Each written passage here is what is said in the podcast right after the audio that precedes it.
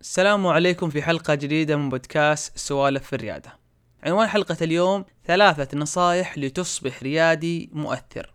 ما الذي يتطلبه لتحدث تغيير في سوق أو تغيير على مستوى العالم؟ ما هي الشروط المسبقة التي تجعل هذا النوع من التغيير ممكن يقوم به الريادي؟ طرح هذا التساؤل الكاتب المميز مالكوم جلادويل في منتدى الأعمال الدولي ومن ثم استمر بالحديث أن القائمة تكون دائما غير مكتملة. تجد الناس يذكرون أنك بحاجة للتقنية المعرفة والموارد ولكنهم في الغالب ينسون موضوع الحالة الذهنية والسلوكية للرياديين وبالأخص لهؤلاء الرياديين المؤثرين والمحدثين للتغيير أمثال ستيف جوبز وبيل جيتس وغيرهم الكثير. لشرح وجهة نظره استدل جلادويل في حديثه على قصة مالكوم ماكلين أحد أهم رواد القرن الماضي في قطاع الشحن والنقل في أمريكا. يقول جلادويل أن هناك ثلاثة نصائح في الحالة الذهنية والسلوكية لمالكوم ماكلين جعلته يحدث فارق وتغيير كبير على قطاع الشحن والنقل فهو من أبتكر طريقة نقل البضائع بواسطة الحاويات اللي هي الكونتينرز التي نشاهدها تنقل من وإلى السفن. بدأ حياته سائق شاحنة ومع مرور الوقت ملك شركة نقليات خاصة به وأصبح من رواد ذلك السوق. عندما كان سائق شاهد عمال الميناء كيف يحملون البضائع من الشاحنات على متن السفن. قطعة قطعة.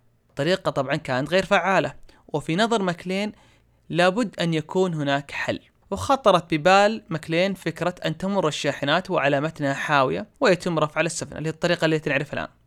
لكن لم يعمل على تنفيذ تلك الفكرة إلا عندما باع شركة النقليات الخاصة به وبدأ مغامرته الجديدة وكان ذلك بعام 1955 في إبريل 1956 نجحت فكرته حينما كان يقول عليه الآخرون بأنه مجنون.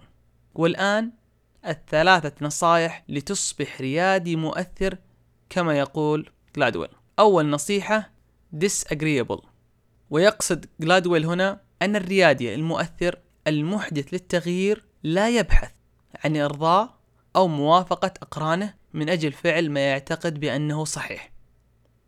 الجميع كان يقول بأن ماكلين مجنون فقد باع شركة ناجحة واتجه لسوق جديد بفكرة طالما حاول أفرادها إنجاحها وحاولوا على ذلك لمدة 30 سنة من دون أي نجاح وهي استخدام الحاويات في الشحن لأنها كانت ثقيلة مما يعني تزيد التكاليف وتتعب العمال. هذه بعض من الأسباب اللي منعتهم من محاولة تجربة تلك الفكرة وإنجاحها. ولكن مكلين لم يهتم بما كانوا يقولون عنه ولم يكن يبحث عن موافقة أو إرضاء أحد. النصيحة الثانية reframing the problem. ويقصد جلادويل هنا أن الريادي المؤثر يتخيل العالم من خلال إعادة صياغة المشكلة بطريقة لم يسبق لأحد أن صاغها بتلك الطريقة. الجميع كان يظن بأن ماكلين لا يشاهد الصورة الشاملة لفكرته الجريئة ولكن على العكس تماما هم من كانوا لا يشاهدون الصورة الشاملة. فمن يعمل بالنقليات أو سكة الحديد أو المينا كان يبحثون عن حلول لتسهيل أعمالهم فقط. غير مبالين بالأطراف الأخرى ولكن لأن ماكلين أعاد صياغة المشكلة بأنها ليست مستقلة كلا على حدة من النقل سكة الحديد أو المينا بل كلها مرتبطة مع بعض وعلى الحل أن يكون كذلك. هذه النظرة وإعادة صياغة المشكلة ساهمت في جعله يبتكر طريقة تسهل عملية الربط ما بين الحاوية والشاحنة ورفع الحاوية على متن السفينة. النصيحة الثالثة removing constraints ويقصد جلادويل هنا قدرة الريادي المؤثر على إزالة العراقيل وعدم الاستسلام. عندما شاهد عمال المينا ما الذي يريد أن يفعله مكلين قاموا بالإضراب هذا لم يحبط مكلين بل استغل الفرصة لإيجاد حل لمشكلة رافعة تستطيع رفع الحاوية على متن السفينة لأن الرافعات المستخدمة في المينا لم تستطع تحمل ثقل الحاوية. ذهب لشركة قريبة مخصصة في صنع الرافعات وطلب صنع واحد تستطيع رفع ثقل حاوية قد يصل وزنها تقريبا إلى 17.5 طن وأن يحصل عليها في غضون 90 يوم. الشركة رفضت طلبه. طبعا ماكلين لم يستسلم.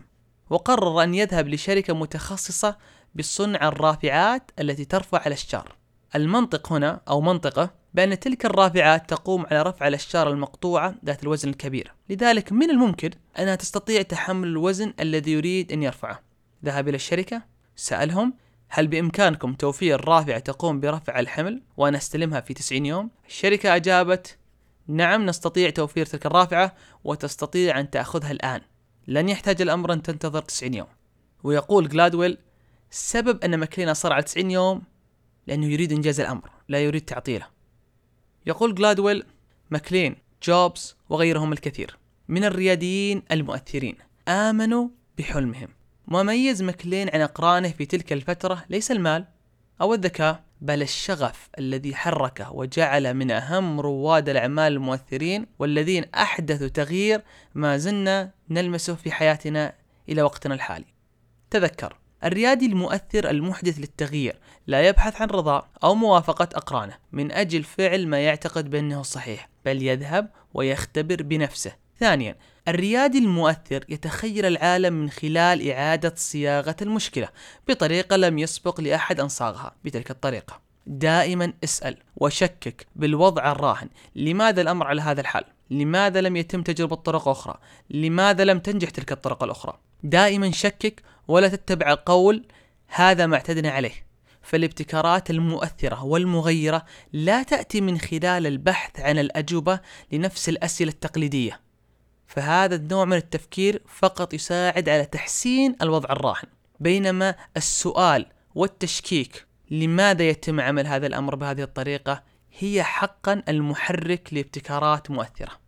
ثالثا قدرة الريادي المؤثر على إزالة العراقيل وعدم الاستسلام. فهذه المواقف والعراقيل هي ما تختبر معدنك وحقيقة شغفك وطموحك.